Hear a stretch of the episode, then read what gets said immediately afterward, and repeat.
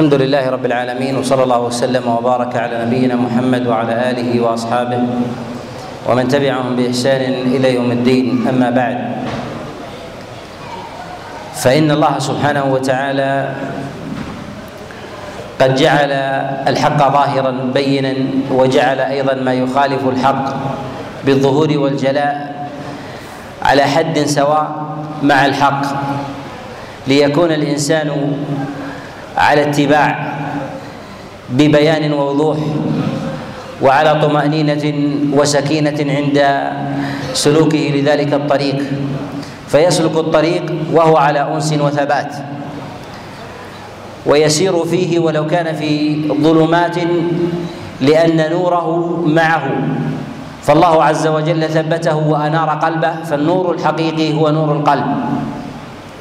ولهذا جعل الله عز وجل كتابه العظيم هدى ونورا، وجعل الله سبحانه وتعالى غيره من الأمور التي تحرف الناس عن منهج الله سبحانه وتعالى وتحيد بهم، جعلها الله عز وجل ظلمة وضلالا.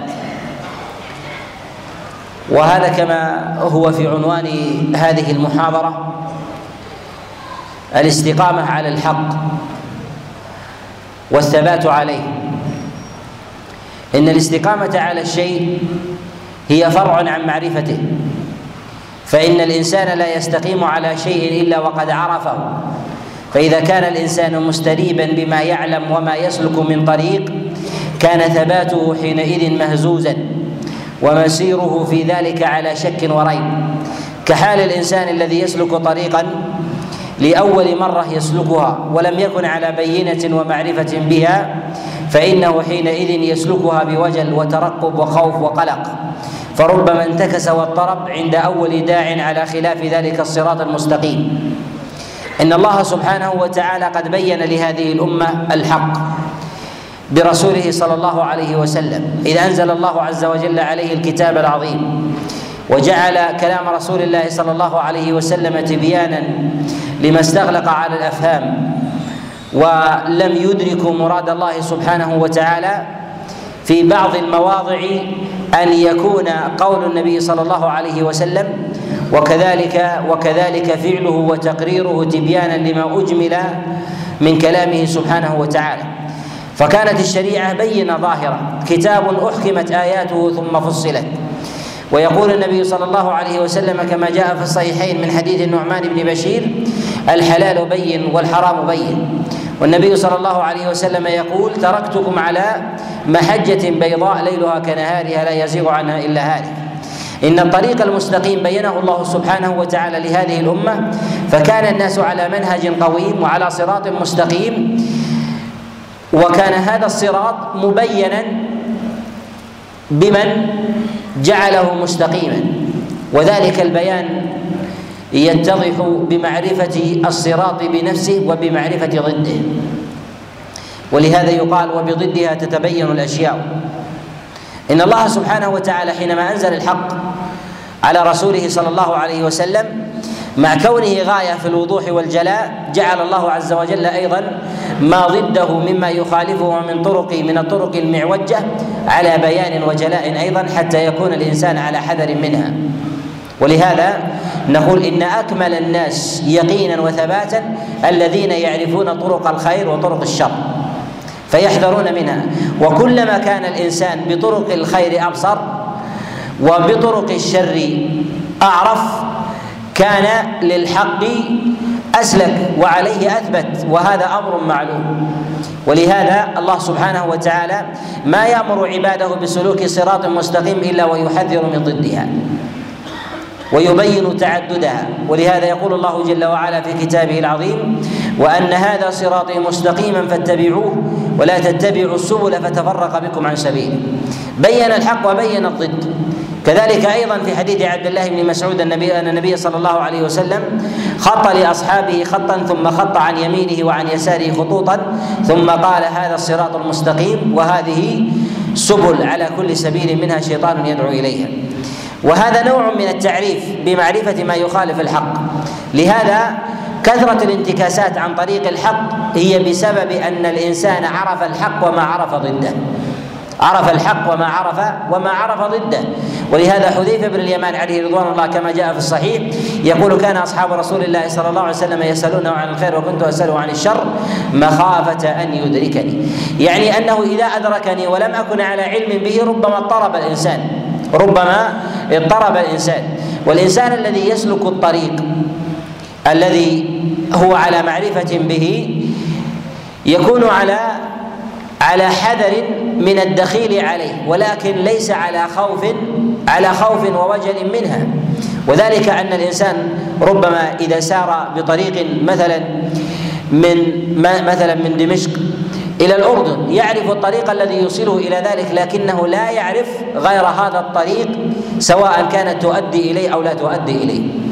فإذا كان على بينة بمعرفة طرق الضلالة التي إذا سار بها أهلكت وطرق النجاة التي إذا سار بها أنجت كان على على يقين في ذلك. فإذا اعترضه أحد في طريقه وذهابه وقال له هذا طريق مختصر، فإذا كان عارفا به قال ليس بمختصر فإنه يؤدي إلى كذا وكذا وأنا على معرفة به، كان على يقين بطريقه. وإذا كان جاهلا بذلك وردت إليه الاحتمالات التي تذيب القلب شيئا فشيئا، احتمال أن يكون قد صدق أو كان ثمة طريق يوازي له هو أيسر أو الطرق كلها تؤدي إلى ذلك الطريق. ولهذا يضل كثير من الناس الذين يعرفون طريق الحق ولكنهم لا يعرفون طرق الباطل. فإذا كان الإنسان عارفا بطرق الباطل كما يعرف طريق الحق كان أرسخ وأثبت وأقعد، وكلما جاءته الأهواء والآراء والأفكار المضلة كان على معرفة سابقة بذلك وعلى يقين بما هو عليه. ولهذا الله جل وعلا يثبت الذين آمنوا بالقول الثابت في الحياة الدنيا وفي الآخرة، يثبتهم الله جل وعلا بالقول بالقول الثابت. والمراد بالثبات هنا المراد بها العمل، معرفة الحق ومعرفة أيضا الباطل، معرفة الحق وسلوك ذلك الطريق ومعرفة الباطل والنفرة والنفرة منه. ولهذا نجد أن النبي صلى الله عليه وسلم ما يأتي إلى مسألة وإلى حكم من الأحكام إلا وقد بين الحق وبين ما يخالف. نأتي إلى توحيد الله، بين رسول الله صلى الله عليه وسلم التوحيد بجميع أنواعه، ثم حذر من ضده وهو الشرك بجميع التفاصيل، الشرك الأكبر والشرك الأصغر وأنواع ذلك. لماذا؟ الإنسان قد يعرف التوحيد أن يفرد الله عز وجل بالعبادة وأن يصلي لله جل وعلا وأن يصوم له وأن يزكي ويتصدق لله جل وعلا، ولكن ثمة أبواب تخالف ذلك، منها ما يتعلق بالشرك الأصغر أو الأكبر تخالف ذلك، يظن لو كان جاهلا بها أنها لا تنافي ذلك التوحيد. ولهذا الشيطان يأتي الإنسان في في انحرافه على سبيل التدرج، يحيده شيئا فشيئا حتى حتى إذا طال به الأمد شعر أنه انحرف عن طريق الحق ولم يكن ثابتا عليه. وهذا جعله الله عز وجل أمرا كونيا حتى في مسير الإنسان في الأرض، كذلك أيضا في الأفكار والآراء. الإنسان إذا سلك طريقا في الصحراء أو سار في الليل ودرج فيه وقال إني أريد أن أسلك طريق الاستقامة ولا أحيد عنه وأسير بهذا الاتجاه، فإذا طال به المسير ولم يكن له هاديا يجد أنه قد انعكست جهته وهو وهو لا يشعر، وذلك أنه ينحرف ببطء يسير جدا حتى إذا طال به الأمد وجد أنه قد انحرف.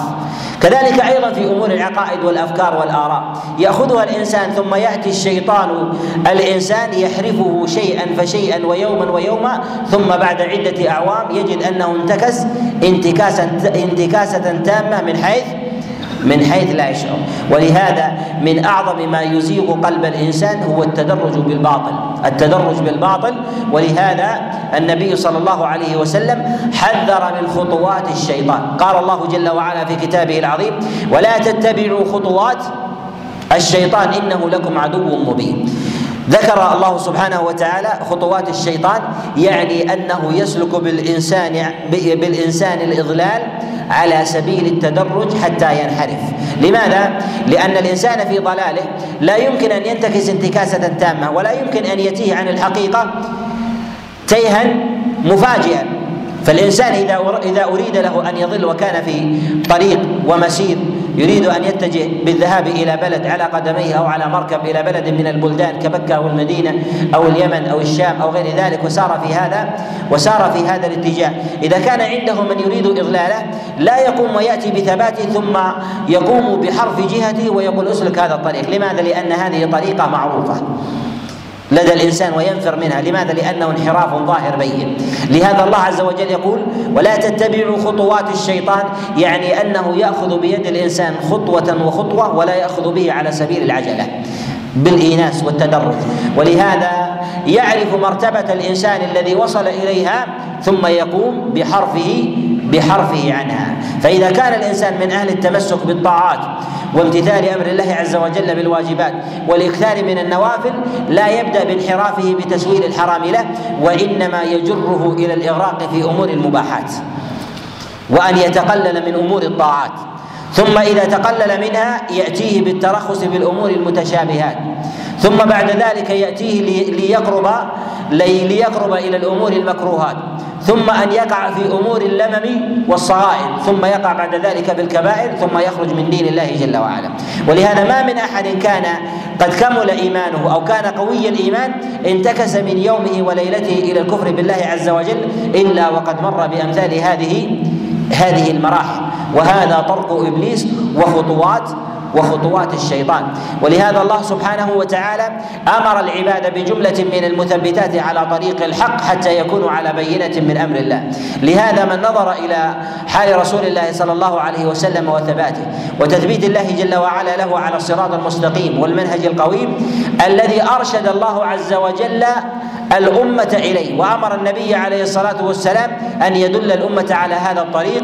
ولهذا قال النبي صلى الله عليه وسلم امتثالا لأمر الله في آخر حياته لأمته كما قال الله قل هذه سبيلي. ما هذه السبيل التي كان عليها النبي عليه الصلاة والسلام ثلاثة وعشرين عاما ثلاثا وعشرين سنة بقي عليها النبي صلى الله عليه وسلم. هذه سبيلي أدعو إلى الله على بصيرة على بصيرة أنا ومن اتبعني، يعني من أراد أن يسلك طريقي بمعرفة الحق والثبات عند ورود الفتن والملمات فليعلم فليعلم أن هذا الطريق بجميع أقواله وأفعاله الظاهرة والباطنة هو موضع السلوك وهو موضع وهو موضع الثبات. الإنسان جعله الله عز وجل كما أنه كما أن الله عز وجل جعل الحق في ذلك بينا ظاهرا، امتحن الإنسان بجملة من الفتن التي تحرفه عن طريق الحق وجعل له أعداء في الأرض.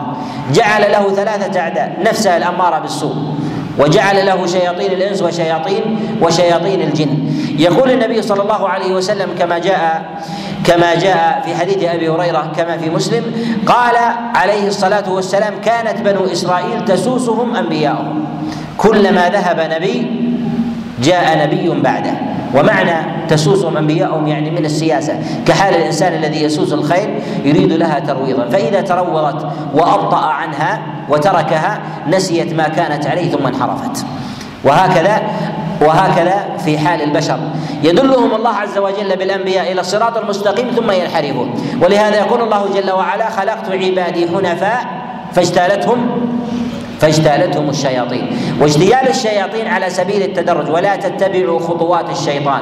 الشيطان لا يأتي للإنسان على سبيل المفاجأة بالانحراف والمكاشفة، وإنما يأتيه على سبيل التدرج. ولذا هذا ذكرها الله عز وجل خطوات، يعني تحرف الإنسان شيئا فشيئا عن منهج عن منهج الله سبحانه وتعالى. ولهذا نقول إنه ينبغي للإنسان أن يعلم الحق وأن يعرف الباطل وأن يعرف سبل الثبات على الحق كما عرف الصراط المستقيم. الإنسان يعرف الحق، لكن ما هو الثبات؟ ما هو وسائل الثبات عليه؟ والصبر، لأنه يحتاج إلى الإنسان في ذلك إلى صبر صبر على الحق الذي هو عليه، صبر على الأذى الذي يطرأ يطرأ عليه، صبر عن الإقلاع عن مخالفة ذلك، لأنه سيلتفت يمينه وشماله وسيجد من الأمور والمغريات ما يطمع بها ما يطمع بها الإنسان. ولهذا النبي عليه الصلاة والسلام حينما خط خطا خط عن يمينه خطوطا فقطع خط عن يمينه وشماله خطوطا خط عن يمينه وشماله، يعني أنك سترى عن يمينك وشمالك أينما التفت ستجد من الأهواء الأهواء والمشارب المضلة ما يحرف الإنسان عن منهج ومراد الله سبحانه وتعالى، ولهذا جعلها الله عز وجل عن يمين الإنسان وشماله، والإنسان بحاجة إلى الالتفات لما فطره الله عز وجل لما فطر الله عز وجل قلبه وبصره وإدراكه أن يلتفت يمنة ويسرى فيرى من ذلك ما ما يغريه. ولهذا إذا كان الإنسان عارفا بتلك الأهواء كان أكثر ثباتا وصبرا على الحق الذي هو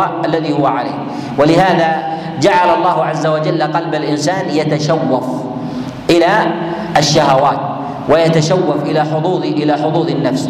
وقد جاء عن رسول الله صلى الله عليه وسلم وقد جاء عن رسول الله صلى الله عليه وسلم التحذير من تقلبات من تقلبات القلب، كما جاء في مسند الإمام أحمد من حديث المقداد ابن الأسود عليه رضوان الله أن رسول الله صلى الله عليه وسلم قال قال إن القلب أشد تقلبا كتقلب القدر غليا، يعني إذا اشتد غليا يتقلب ذلك الماء، كذلك قلب الإنسان يتقلب من جهة المطامع والأهواء وحب وحب الاستدلال من ذلك. ولهذا رسول الله صلى الله عليه وسلم يقول أيضا كما جاء في المسند وغيره من حديث أبي موسى يقول عليه الصلاة والسلام إنما سمي القلب لتقلبه، وإن القلب كحال الورقة في الريح تأتي بها أو تقلبها ظهرا لبطن، وهذه الرياح التي تأتي إلى قلب الإنسان إنما هي الأهواء والمشارب والمطامع التي تحرف الإنسان فتجعله يلتفت يمنة ويسرى. ولكن هذا انحراف قلب الإنسان ما الذي يثبته في هذا؟ إذا عرفنا أن قلب الإنسان يتقلب وينحرف ويتشوف إلى المطامع واللذائذ والأهواء وحظوظ النفس وإشباع الغرائز وغير ذلك، ما الذي يثبت الإنسان على الحق الذي أمر الله عز وجل عز وجل به؟ تقدم الإشارة معنا إلى أمر مهم من وسائل من وسائل الثبات، وذلك أن الله سبحانه وتعالى يأمر عباده بالحق وسلوك الحق، وسلوك الحق سهل عند كثير من الناس ولكن الثبات عليه صعب وشاق. لماذا؟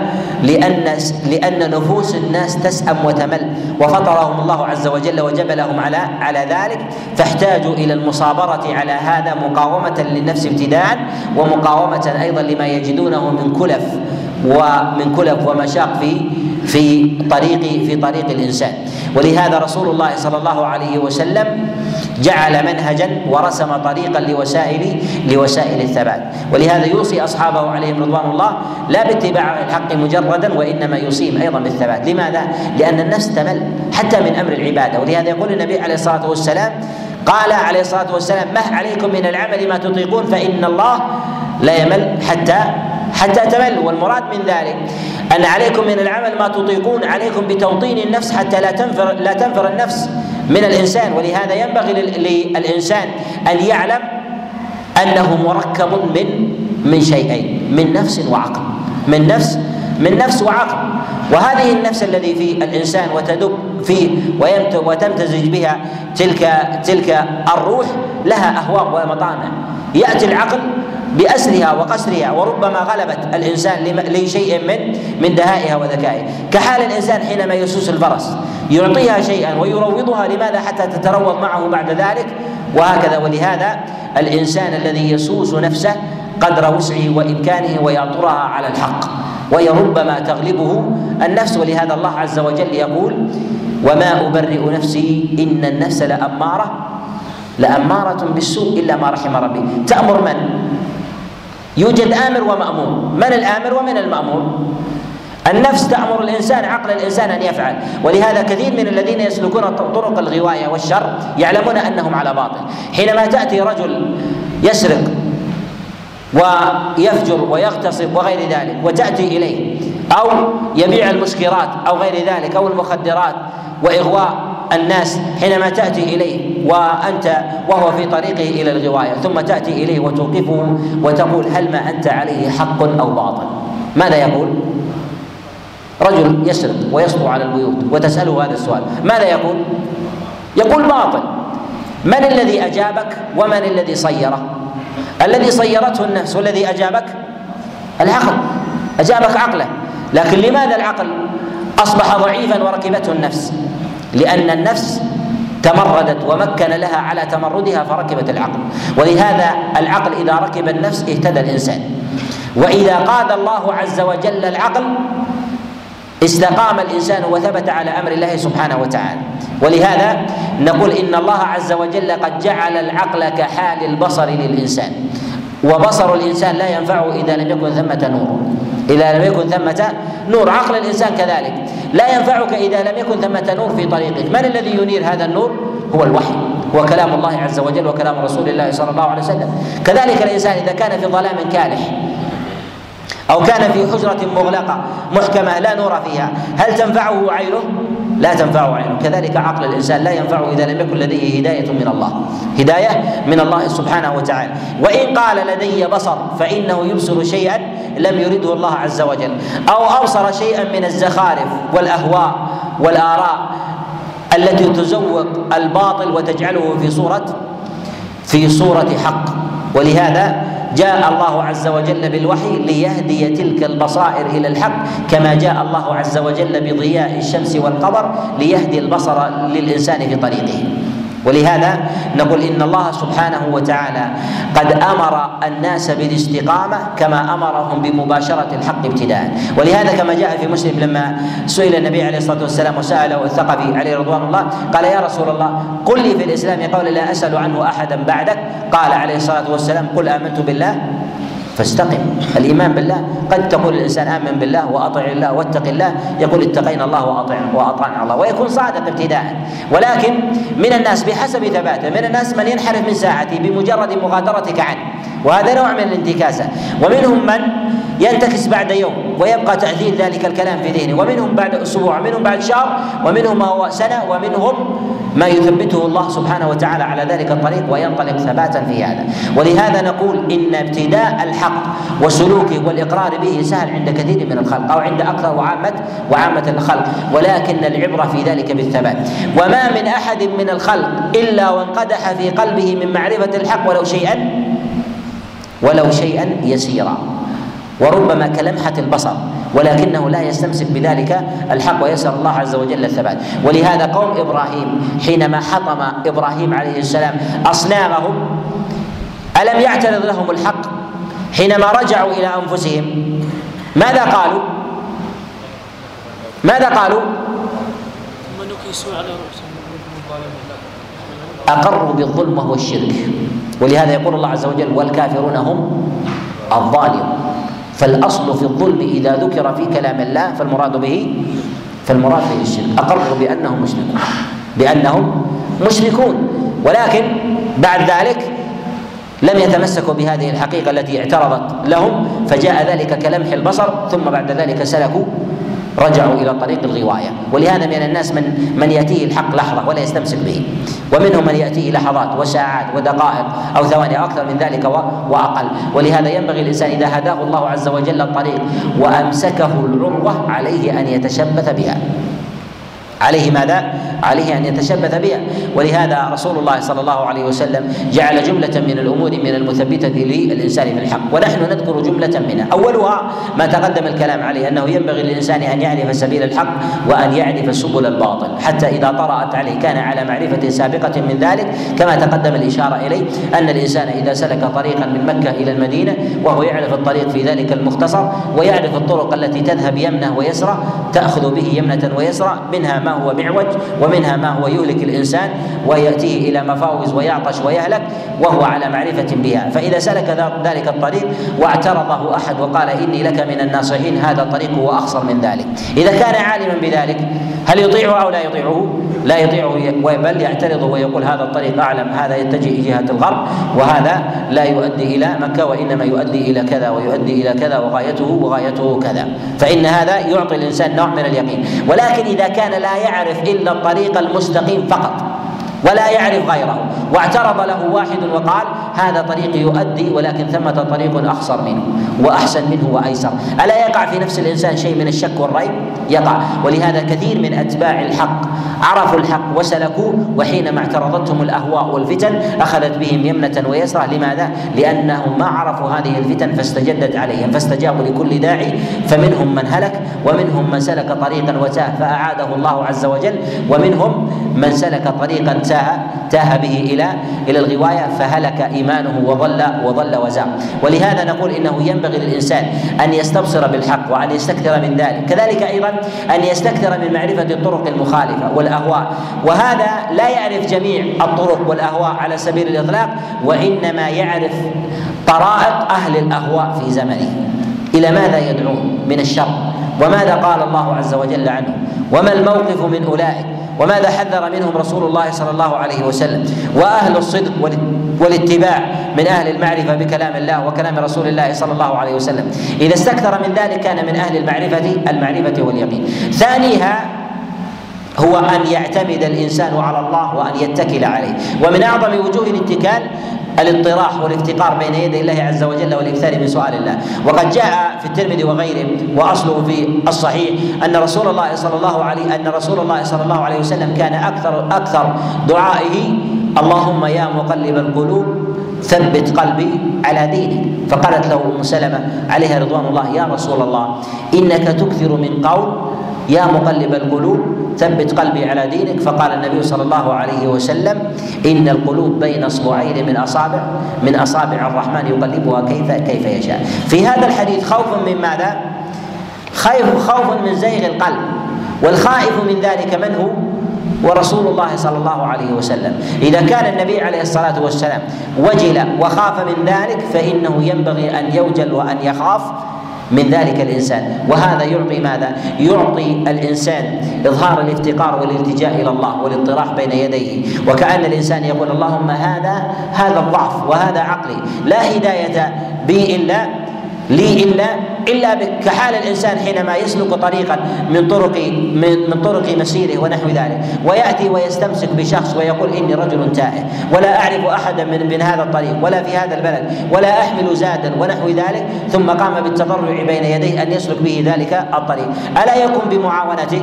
لأنه اطرح وأظهر وأظهر الضعف، ولله المثل الأعلى. ولهذا رسول الله صلى الله عليه وسلم كان أكثر الأمة اطراحا بين يدي الله عز وجل وإظهار ضعف الإنسان وعجزه إلا بالله سبحانه وتعالى. فإذا أظهر الإنسان ضعفه عند الله جل وعلا وأن لا حول ولا قوة له إلا به سبحانه وتعالى، وضعفه وحيرته وجهله إلا بعلم الله، وضعفه إلا بقوة الله، وأكثر من ذلك نصره الله عز وجل وأعانه.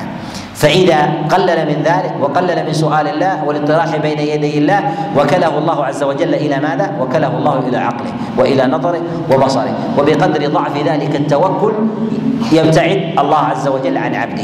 ولهذا تجد بعض الناس ينحرفون ويعودون، يقربون ويبتعدون، منهم من يبتعد بعيدا ومنهم من يكون قريبا من من الحق. بسبب ماذا؟ بسبب ضعف التوكل على الله. وإذا التجأ الإنسان إلى الله ألجأه الله عز وجل إليه وكان معينا له ومسددا. ولهذا يقول الله جل وعلا في كتابه العظيم أليس الله بكاف عبده؟ والمراد بهذا أن الله عز وجل يكفي عبده ويعينه بقدر بقدر عبوديته. كلما ارتفع ارتفع أمر العبودية عند الإنسان زادت كفاية الله عز وجل له. ما المراد بالكفاية هنا؟ هي الكفاية الدينية والعصمة من الانحراف والثبات على أمر الله سبحانه وتعالى. وليس المراد بذلك هي الكفاية المادية أن يكفي الله عز وجل عبده كلما زاد عبادة زاد ثراء وغنى، وكلما زاد عبادة زاد جاها ورئاسة. لماذا؟ لأن الله عز وجل ما أعطاك الدين لتتكسب به وتترفع به بأمر الدنيا. جعل الله عز وجل أمر الدنيا مغالبة، وجعل أمر الدين اتكالا واعتمادا على الله سبحانه وتعالى. كلما التجأ الإنسان إلى الله عصمه الله عز وجل وكفاه. وأما أمر الدنيا فكلما أظهر الإنسان الافتقار إلى الله عز وجل كفاه ورزقه قبل غنى اليد غنى القلب. ولهذا كم من الناس كم من الناس يعطيه الله عز وجل مالا يسيرا ولو عشرة دنانير أو أقل من ذلك هي رأس مالك، تجد في قلبه من السعادة واليقين والحب والرضا وعدم السخط.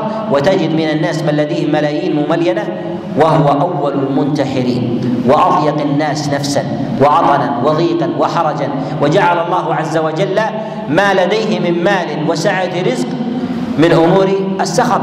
ولهذا الله عز وجل حذر نبيه عليه عليه الصلاة والسلام من الالتفات والنظر والإعجاب بما أعطى الله عز وجل المشركين من أموال وأولاد. لماذا؟ إنما يريد الله ليعذبهم بها في الحياة الدنيا. لهذا لا يغرك أن ترى عند فلان من المال ونحو ذلك، لأنك لا تعلم ما ما في قلبه.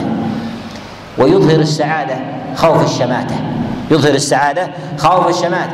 وترى الإنسان فقيرا كفيفا لا يملك إلا لقمة اليوم، ثم بعد ذلك غرس الله عز وجل فيه من السعادة ومن اليقين. ولهذا نقول إن اليقين هو يقين يقين القلب. من نظر إلى أحوال الأمم الغابرة وما فتح الله عز وجل في ذلك على الأمم اللاحقة من من أموال وخير ولباس ونحو ذلك، تجد فقراء اليوم يلبسون من اللباس ونعومة ونعومة القماش وكذلك من الحذاء، ويتنعمون ما لا يتنعم فيه قبل ذلك كسرى وقيصر. بل إن الإنسان لو أعطي لباس كسرى وقيصر في ذلك الزمان لم يلبسها لما فيها من الخشونة والبعد عن الترفه، ولم يلبسها في ذلك الفقراء.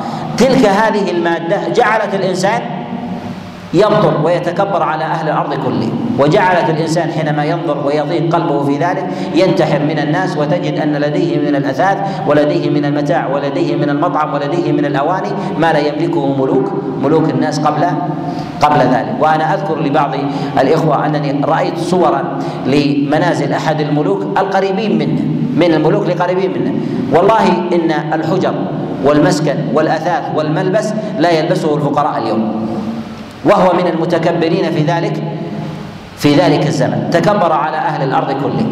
وتجد من الناس اليوم ما يلبس ما هو أشد منه وأشد ترفا هو معدود من جملة الفقراء، بل ربما لضاق صدره وانتحر. لماذا؟ لأنه لأنه يرى أنه من أهل من أهل الفقر. ولهذا ينبغي للإنسان أن يعلم أن الله سبحانه وتعالى أعظم ما يرزق الإنسان هو يقين القلب وسعته، وهو من أعظم وجوه وجوه الثبات. إذا رزق الله عز وجل الإنسان اليقين في قلبه حماه ووقاه من ماذا؟ من أن ينصرف إلى أسباب قوة من غيره سبحانه وتعالى.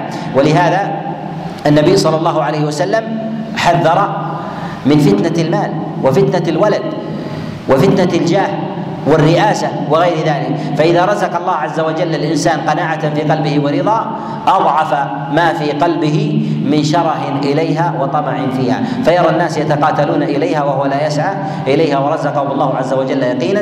إذن فحماه الله عز وجل وثبته وثبته من ذلك. ولهذا أقول ينبغي للإنسان أن يكثر من التضرع لله سبحانه وتعالى وسؤال وسؤال الله عز وجل، كذلك الثبات والاستقامة.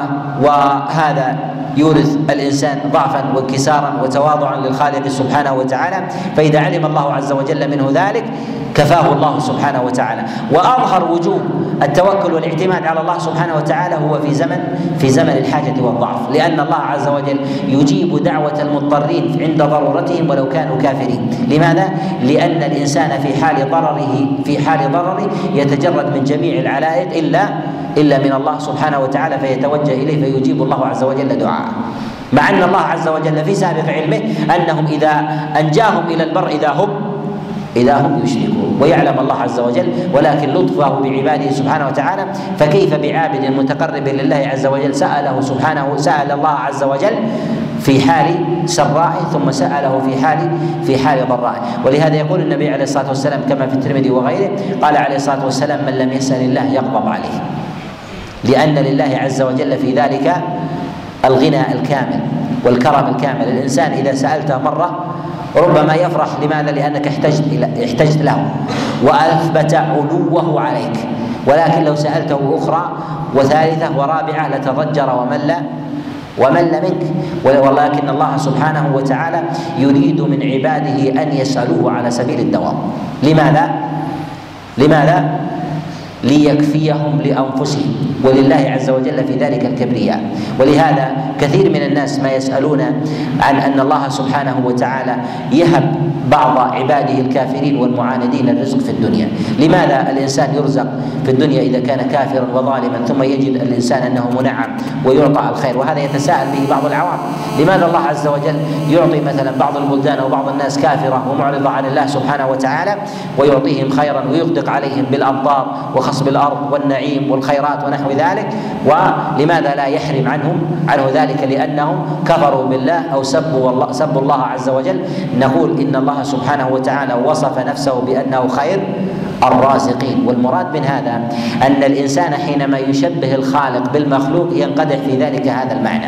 ومعنى هذا أن الله سبحانه وتعالى لا يتضرر بعناد معاند وكفر كافر، وإذا كان لا يتضرر والله عز وجل ينزه عن أن يتألم سبحانه وتعالى أو يتضرر جل وعلا عن ذلك بوجود كفر أو ضلال أو زيغ زائغ، حينئذ لا ينتقم لمجرد ذلك العمل، لأن الإنسان إذا ضل إنما يضل نفسه.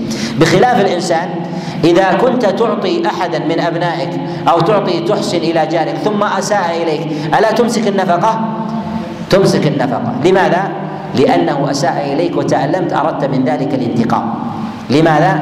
لتشفي ضررا وجد في نفسك، ولكن الله عز وجل لا يبلغه ضر ضر أحد، لا يبلغه ضر ضر أحد. وهذا تجده حتى في الناس، كلما يزداد الإنسان ألما من شخص ضره يقوم الإنسان بماذا؟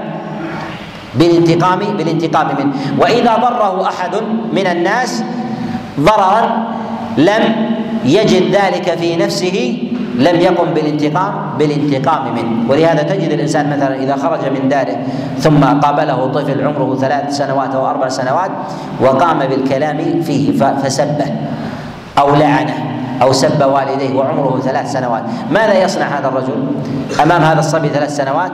يقوم بالابتسامة له، أليس كذلك؟ وربما أعطاه مالا أو أهداه هدية. لماذا؟ لأنه لم يؤثر فيه لم يؤثر فيه قد يقول قائل لماذا تعطيه وتبتسم في وجهه وهو يلعن ويسب ويشتم؟ يقول هذا عمره ثلاث سنوات ولا يدرك، وأنا أرفع من أن أقوم بالانتقام لنفسي من هذا من هذا الصبي الصغير. وربما دعا له بالهداية والصلاح، وربما أعطاه وأغدق عليه عليه من المال. ولله عز وجل في ذلك المثل الأعلى. يكفر عباد الله عز وجل ويفسقون ويفجرون ولا يبلغ ضر ولا يبلغ فعلهم ذلك ضرا بالله عز وجل. ولهذا يقول الله سبحانه وتعالى إنكم لن تبلغوا ضري فتضرون، يعني من أحسن فلنفسه ومن أساء ومن أساء أساء فعليها. ولهذا الإنسان حينما تأتي إليه بعوضة وهو متكئ بكبريائه ومتكئ على أريكته، تأتي إليه بعوضة على يده وربما تلدغه ثم يراها، هل يتبعها ويقوم بضربها؟ لا يقوم بتتبعها. لماذا؟ لأنه يرى أنه أكبر من من مطاردتها. أنت والدنيا لا تساوي عند الله جناح بعوضة، فإن كفرت وفسقت وفجرت هل يمنع الله عز وجل عنك الرزق؟ لا يمنع عنك الرزق. لماذا؟ لأن الله عز وجل لا ينتصر لضر لحقه سبحانه سبحانه وتعالى.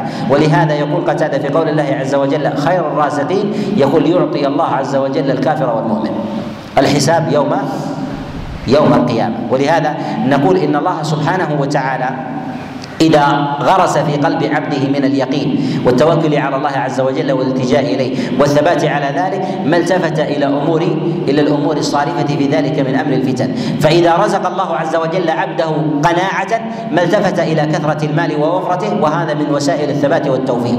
وإذا رزقه الله عز وجل يقينا في قلبه ما التفت إلى الأزواج والشهوات والمباني والأراضي والمزارع والبساتين وغير ذلك، رزقه الله عز وجل قناعة، وهذا نوع من وسائل التوفيق التثبيت الذي ينبغي للإنسان أن يسأل الله أن يسأل الله سبحانه وتعالى. ثالث وسائل الثبات على الحق والاستقامة على أمر الله سبحانه وتعالى هو التزام القرآن الكريم والنظر والتأمل والتأمل فيه.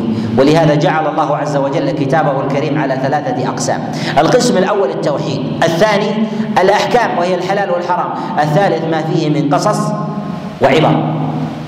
ولهذا يقول الله جل وعلا لنبيه عليه الصلاة والسلام وكلا نقص عليك من أنباء الرسل ما نثبت به ما نثبت به فؤادك.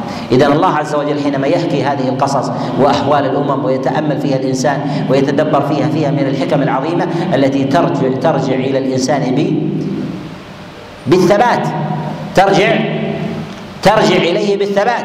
فإذا كانت هذه مثبتة لرسول الله صلى الله عليه وسلم وهو صاحب اليقين والمعان والمسدد من الله عز وجل فكيف بمن فكيف بمن دونه؟ ولهذا نقول ينبغي الإنسان أن يلتزم كلام الله سبحانه وتعالى وأن يكثر وأن يكثر من النظر فيه والإكثار أيضا من تأمل حكم الله عز وجل وأحوال الأمم السابقة. فإذا قص الله عز وجل قصة قوم نوح وقوم صالح وكذلك أيضا قوم موسى وقوم عيسى وكذلك أحوال المشركين مع رسول الله صلى الله عليه وسلم وكيف ثبت أولئك وما جعل الله عز وجل في هذه الأمم من الإنظار والإمهال وكيف صبر أولو العزم من الرسل وقد لقوا من البلاء، هذا من وجوه من وجوه الثبات. ولهذا الله سبحانه وتعالى يذكر من معاني الثبات لنبيه عليه الصلاة والسلام ما يمر عليها القارئ مرور الكرام. نوح عليه السلام بقي في أو لبث في قومه داعيا إلى الله ألف سنة إلا خمسين عاما، هذه مدة طويلة.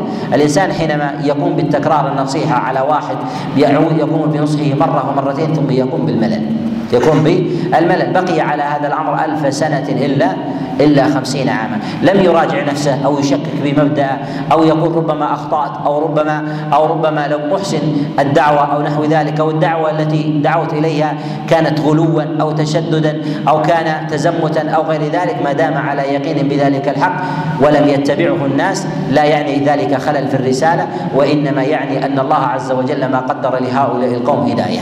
فلهذا قد يكون الإنسان على حق واستبصار ولا يتبعه في ذلك أحد. ولهذا يقول النبي صلى الله عليه وسلم يأتي النبي يوم القيامة ومعه الرجل، ويأتي النبي ومعه الرجلان، ويأتي النبي وليس معه وليس معه أحد. القصور في من؟ النبي يدعو ومعه أعظم حجة وهو كلام كلام الله سبحانه وتعالى، والداعي في ذلك نبي وخير أهل زمانه، والذين يدعونه والذين يدعوهم إلى إلى الحق الذي معه هم أناس أنزل كلام الله جل وعلا إليهم بلغتهم فهم أفصح من يفهم تلك اللغة.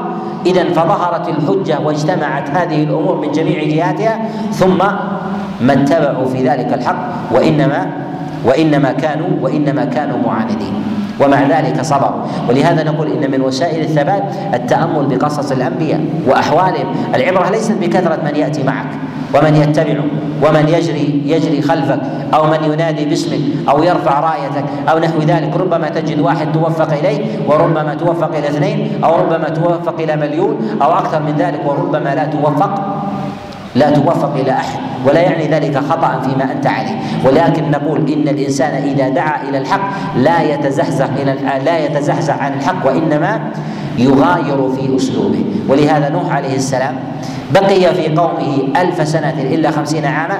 هل تغير عن الحق؟ تغير، ولكن هل غير أسلوبه؟ نعم. ولهذا دعا قومه ليلا ونهارا سرا وجهارا، دعاهم في الليل. ربما تكون الأمزجة غير متقبلة للحق، ربما المشاغل أو موضع راحة حينما يدعوهم في الليل ويحتاجون إلى إلى شيء من الراحة. دعاهم كذلك في النهار، راوح على مدار الساعة، دعاهم سرا وجهارا، دعاهم أمر العلانية، جمعهم جميعا. ربما احتاجوا إلى دعوة فردية، لماذا لا تدعوني إلى الحق أمام أمام الناس، ادعني على سبيل الانفراد. قام بنصحهم واحدا واحدا على سبيل الانفراد. إذن غير في الوسائل ولكنه ما غير في الحق الذي الذي معه. ولهذا نقول إن النظر في حال الأنبياء من أعظم المثبتات للإنسان على الحق.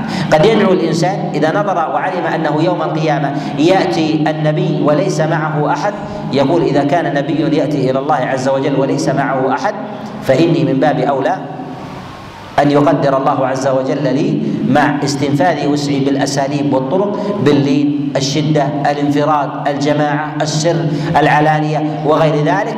فإنه إذا لم يتبعك في ذلك أحد لا يعني أنك على لا يعني أنك على خطأ ما دمت على بينة وثبات. كذلك أيضا طول المدة، قد يقول قائل إني دعوت قومي لمدة سنتين وما تبعني في ذلك أحد.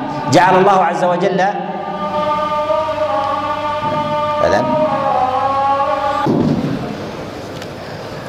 ومن وسائل الثبات على الحق أيضا الإكثار من ذكر الله جل وعلا، وذلك وإن كان جملة من العبادة، إلا أن ذكر الله عز وجل يشرع خفية، هذا هو الأصل، إلا ما استثناه الدليل فيما يتعلق بأمر العلانية من الجهر ببعض الأذكار، ولهذا جعله الله عز وجل مثبتا للذين آمنوا في أحلك الظروف: يا أيها الذين آمنوا إذا لقيتم فئة فاثبتوا واذكروا الله. فجعله الله عز وجل مثبتا للذين آمنوا عند لقاء العدو أن يكثروا من ذكر الله سبحانه وتعالى، وعلى الإنسان أن يكثر من ذكر الله كما كان رسول الله صلى الله عليه وسلم يكثر من ذلك، فيستغفر الله عز وجل في المجلس الواحد سبعين أو أكثر من سبعين مرة. وذكر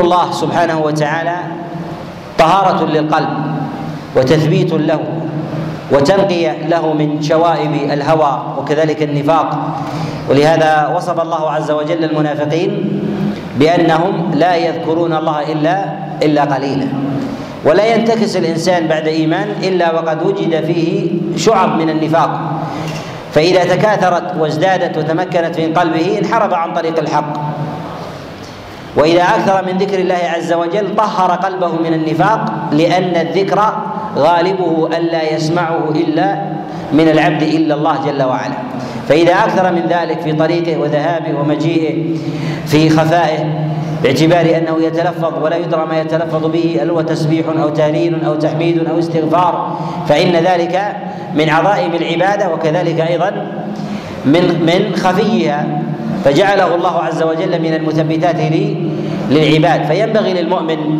أن يكثر من ذكر الله عز وجل حتى ينال تثبيت الله والفلاح الذي وعده الله عز وجل عز وجل لعباده. نكتفي بهذا القدر، وأسأل الله عز وجل أن يجعلني وإياكم من الصالحين المصلحين، وأن يثبتنا على الحق، وأن يسلك بنا المنهج القويم والصراط المستقيم، وأن يجعلنا هداة مهتدين، وأن يعيدنا من الفتن ما ظهر منها ما ظهر منها وما بطن، إنه ولي ذلك والقادر عليه، وصلى الله وسلم وبارك على نبينا على نبينا محمد.